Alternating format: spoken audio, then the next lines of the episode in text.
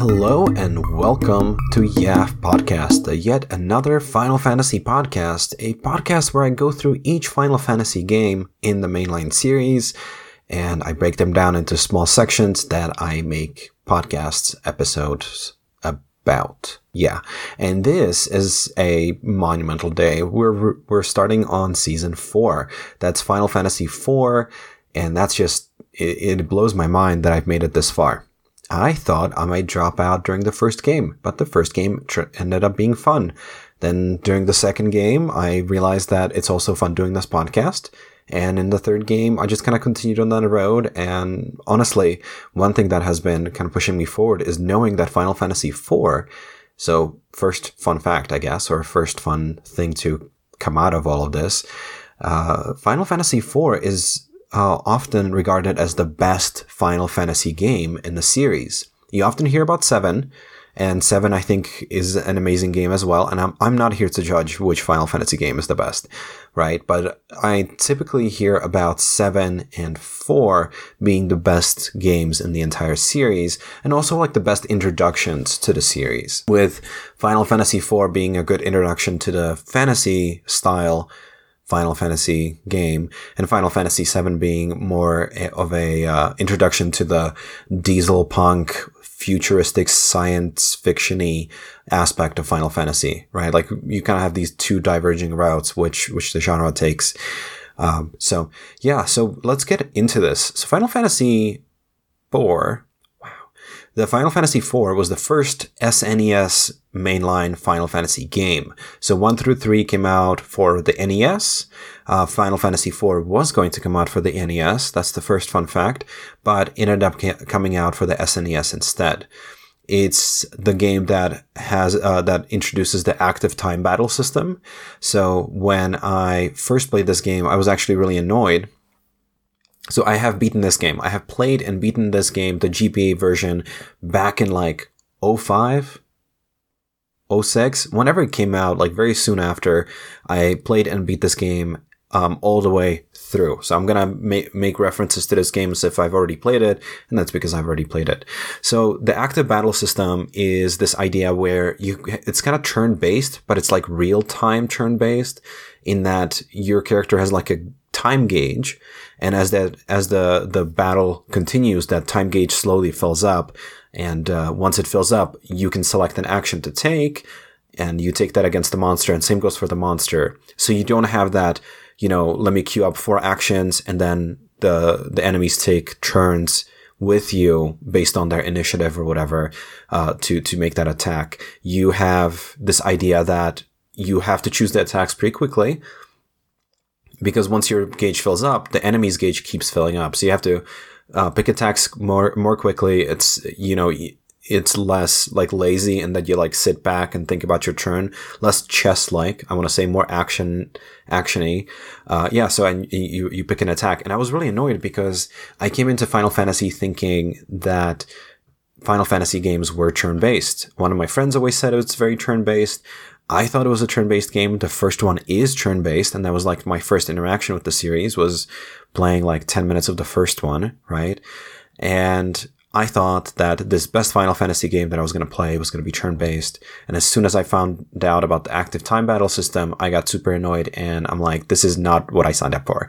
I did not sign up for a game that I had to like pay super active attention to at all times. I like the idea of being able to take a break and, and I like playing games while I'm like watching TV or, or doing other things like that. And this really cut into that because you have to pay way more attention to the game if you have a, an actual time aspect to the battles. Uh, another fun fact, or I guess not a f- fun fact, but the game made it to the West as the second Final Fantasy game.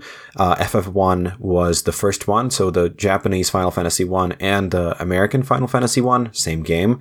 Uh, but the Japanese or the American Final Fantasy II is Japanese Final Fantasy IV. And those got then like the, the naming got fixed like later on. I'm guessing during the PS1 era. Uh, yeah, but uh, sometimes you'll hear people talk about Final Fantasy II for the SNES. Uh, when they're talking about an SNES Final Fantasy II, they actually mean Final Fantasy IV, just, you know, early on when it was released in the West as the second one. Uh, the game is very story heavy And here's one thing that I didn't realize about this game it came out in 1991. Let's go back to season one of this podcast. Final Fantasy 1 came out in like 1986, uh, 1987, something like that. Final Fantasy 2 came out like a year later. Final Fantasy 3 came out like a year and a half later after that. And this game came out a year after Final Fantasy 3. What a rapid pace of development. Like, seriously, thinking about it, like, they came out with the mainline games that are sold, that are classics, now are being resold year after year after year, like learning so much along the way. Like Final Fantasy 1 is like this really simple game. Final Fantasy 2 is like this really story heavy game, and it's hard to believe that there's only a year between them. And then Final Fantasy 3, and I've seen the, the graphics and everything, it feels like a completely different game too. With graphics that were way better than Final Fantasy 2 uh, monumentally better than Final Fantasy One. Like it's just it was a it was a huge leap, and it, that was still on the NES. And then looking at this game, which came out on the SNES, and as far as I know, the GBA remake stays pretty faithful to the original design and the original graphics, and that's the one I played. And that game is beyond gorgeous. I mean, what they did is just you know, I, it's weird to think about that in four years you could see such an advancement in, you know, in graphics. And then what, like six years later, which I know six years is a while or whatever, but Final Fantasy VII came out, right? And, and Final Fantasy VII came out in 97, right? I think. Yeah, but so whenever that came out and it's already 3D and it's such a difference, right? It's just it's it's amazing the leaps and bounds that they've made and how quickly they churned this game out. Now, unlike some of the other games, it does not follow a whole party. I already knew th- know this from before, but like so in Final Fantasy II, you would have three party members and a random fourth one join you. Uh, uh, th- that you could control as if they were your party member. In Final Fantasy III, you would have like a fifth companion that you could not control. So in this game, you literally have one hero that you focus on, Cecil, and I remember all this, and I sorry about any spoilers, but I also want to make sure that it's very uh, visible how much I know of this game. I'm not playing it blind, right? So th- this game follows one hero, Cecil, and as Cecil, you get different party members in different parts of the game, some that stay longer than others. So it's more of like a versatile thing and more like a sing- it's like a single player RPG, except you have companions that change throughout the game. I don't know. It's kind of interesting. It really makes you hone in and focus on that one specific character. So the game came out for a lot of different uh, consoles.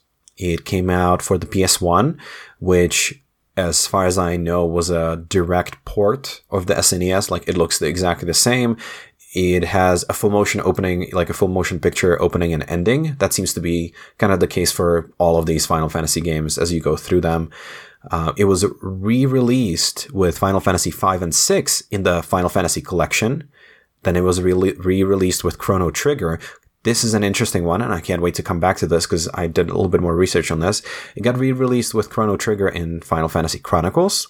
So you got the powerhouse of these two uh, SNES RPGs. And then it was re-released with Final Fantasy V and Final Fantasy Anthology. This is all PlayStation 1. Uh, were people into Final Fantasy back then that they came out with three different anthologies of various games mixed in together to sell? This just it's weird but I, i'm glad i did this research because whenever i looked into all these final fantasy chronicle like the collections uh, for playstation 1 i could never understand which one is which. And now i'm understanding that whenever i messed them up whenever i thought it was one and it was actually the other like it's not a big deal because there were three of them. Why? Why? It also came out on WonderSwan I don't know what WonderSwan is, but the reason I'm mentioning it is because the Final Fantasy 1 and 2 came out in, for WonderSwan. And if I remember correctly, one of them, I think Final Fantasy 3 was cancelled for the WonderSwan, interestingly enough. So, um, and was it WonderSwan? I think it was WonderSwan. One of these games, a lot of the things that I guess it was the first one, Final Fantasy One, was a lot of the things that came out of the WonderSwan uh, port ended up making it back into the games as you went through. So a lot of the 16-bit um, versions of these games got a lot of their look and style from WonderSwan, uh, the WonderSwan remakes. I also received a Game Boy Advance remake called Final Fantasy IV Advance. That is the one that I played, and I enjoyed it thoroughly. It was a fantastic game. It's a beautiful game.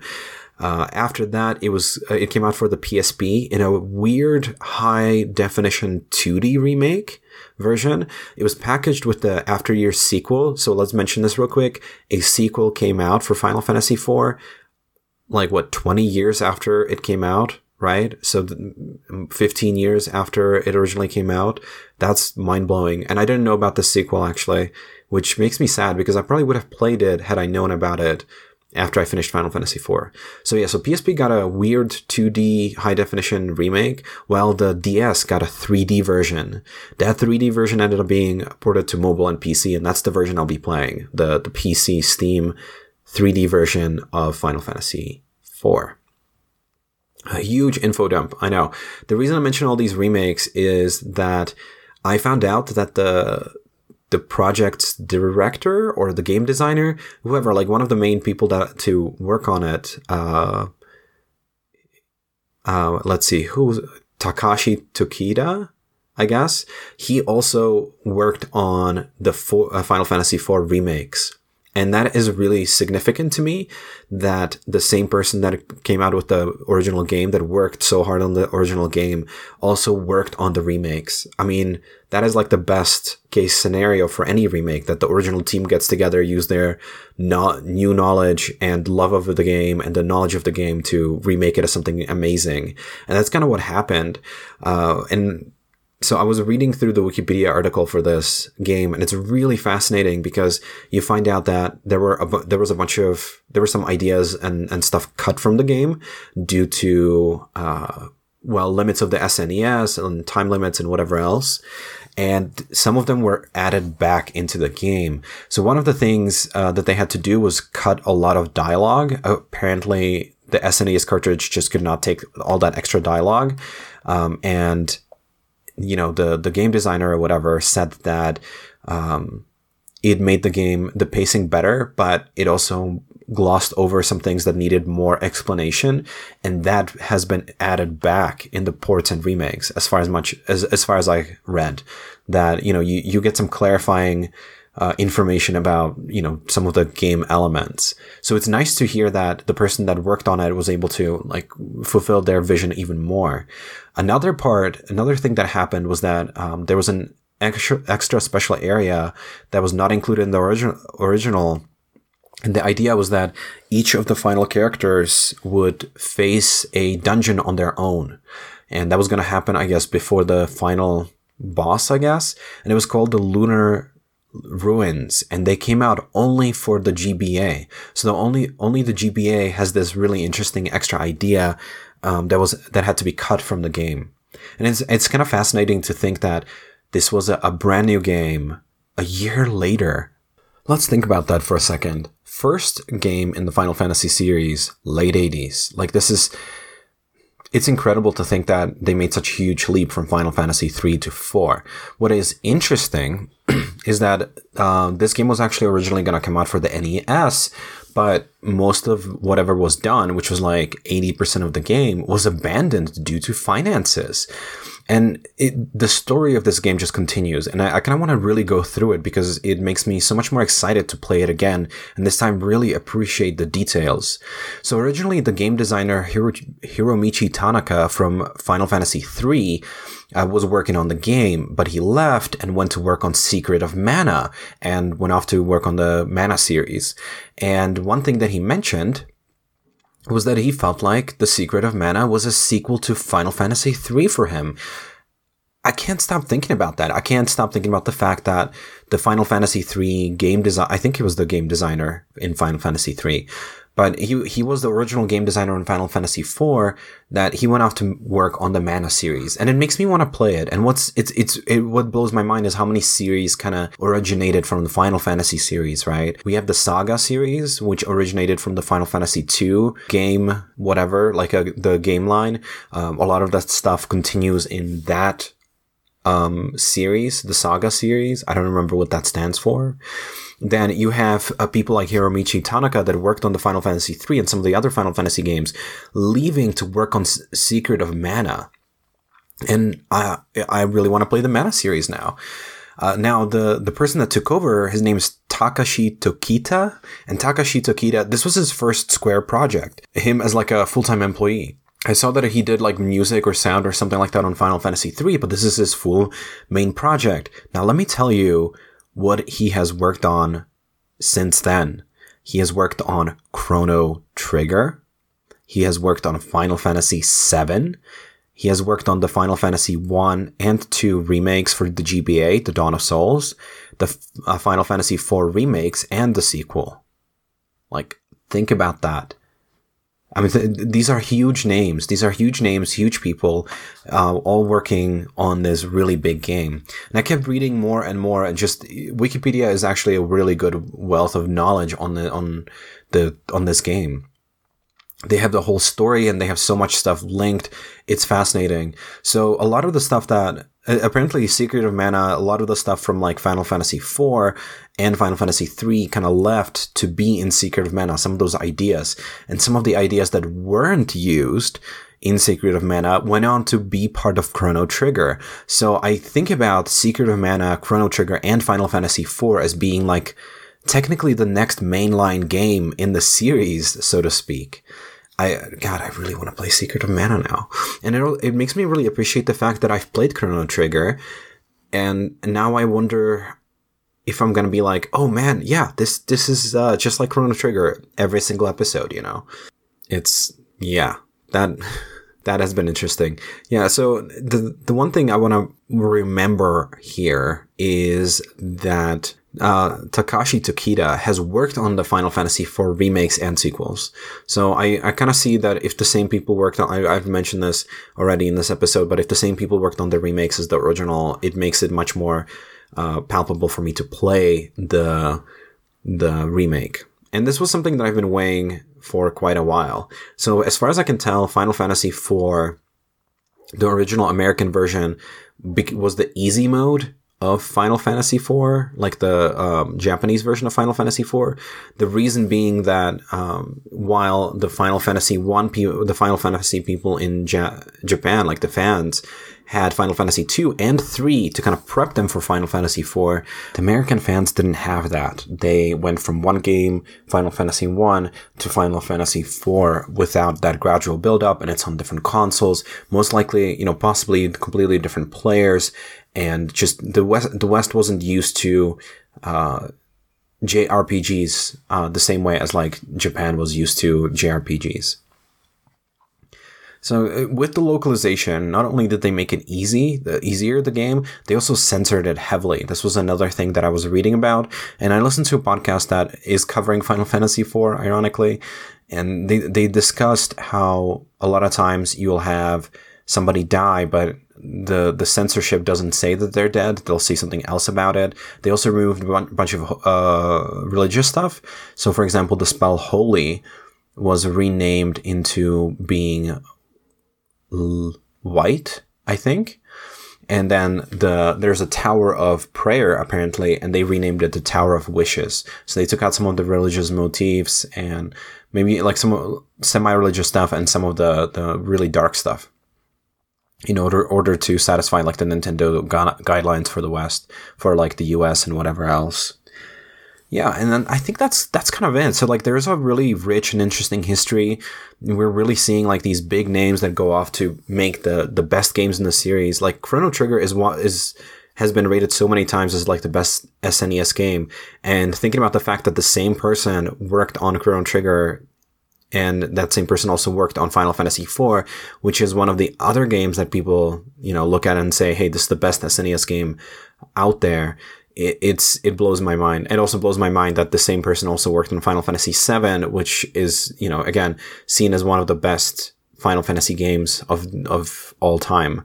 Uh, again, you know, Final Fantasy IV being seen as the best, and Final Fantasy VII, and it's the same like game designer. It's amazing. Um, the game designer described the game uh, as like a mix of the first three Final Fantasy games. I want to touch on that real quick before I move on to the next section. And uh, so, what I believe it was Takashi Tokita. It might have been somebody else, but it was the game was described as having like the story focus of Final Fantasy II, where story is super important and crucial. They kind of went light on that in Final Fantasy III and non-existent in Final Fantasy One. They retained the crystals idea from Final Fantasy One, and I think I think they mentioned on the Wikipedia page that you know they did this so that they would retain like this iconic feel of Final Fantasy is just looking for crystals and it lasts right? It, it it lasts for quite a while where you're just hunting after crystals. The next is, next was that they took on the job system from final fantasy 3 now i'm not familiar with this part. I don't remember this. I don't remember being able to ch- change jobs but i think I know you do change jobs throughout the game. I don't know if it's something that you voluntarily do. Like, I don't know if it's, you know, hey, I'm going to create my own party type of situation or more so that there are different kinds of jobs that, um, that you can like level up and that you change to throughout the game. So we'll see how that goes. We'll see how that goes there's not much else. It is it is definitely really exciting. Like all of this, it's I'm always excited to start a new game, and I'm particularly excited about this one about because of how much people have hyped it up. And you know, I played it, and I'm like, oh yeah, this is a pretty good game. It wasn't something that blew me away, so I wonder if my perspective, having played the first three games, the seventh game uh, a little bit, the tenth game, and the thirteenth game. Um, oh, bad news. Um, struck my house bad news struck my house. Um, my Xbox 360 save for Final Fantasy 13 no longer works. I don't know if I mentioned this in the podcast, but I was about 70, 75% way through the game and uh, it got corrupted and I don't have a backup. So I'm going to have to replay that one from scratch. I guess good for this podcast. Anyway, so I've played all these different games. I wonder if having the perspective of all these different games is going to change how I feel about Final Fantasy IV. I'll definitely be looking out a lot for uh, mentioned and callbacks to the previous games, some things that they started in this game. The the graphics, well, the graphics not so much because I'm going to be playing the 3D version. But I, I mean, I'll be checking out what the game originally looked like, and I, I have a pretty good memory of, of what that game looked like for the GBA, and that should be pretty faithful to the SNES version of the game. Anyway, so that's that's it for this episode. You can follow me on Twitter on twitter.com slash YAFF podcast. That's Y A F F podcast. Subscribe and like and do all that stuff to the you know in your podcasting app. And uh, yeah, next episode we're gonna actually start the game, and I'm gonna be covering a lot of my initial uh, experiences with the game and just how I feel about it, and hopefully it'll make for a pretty good episode. Uh, yeah, thank you for listening.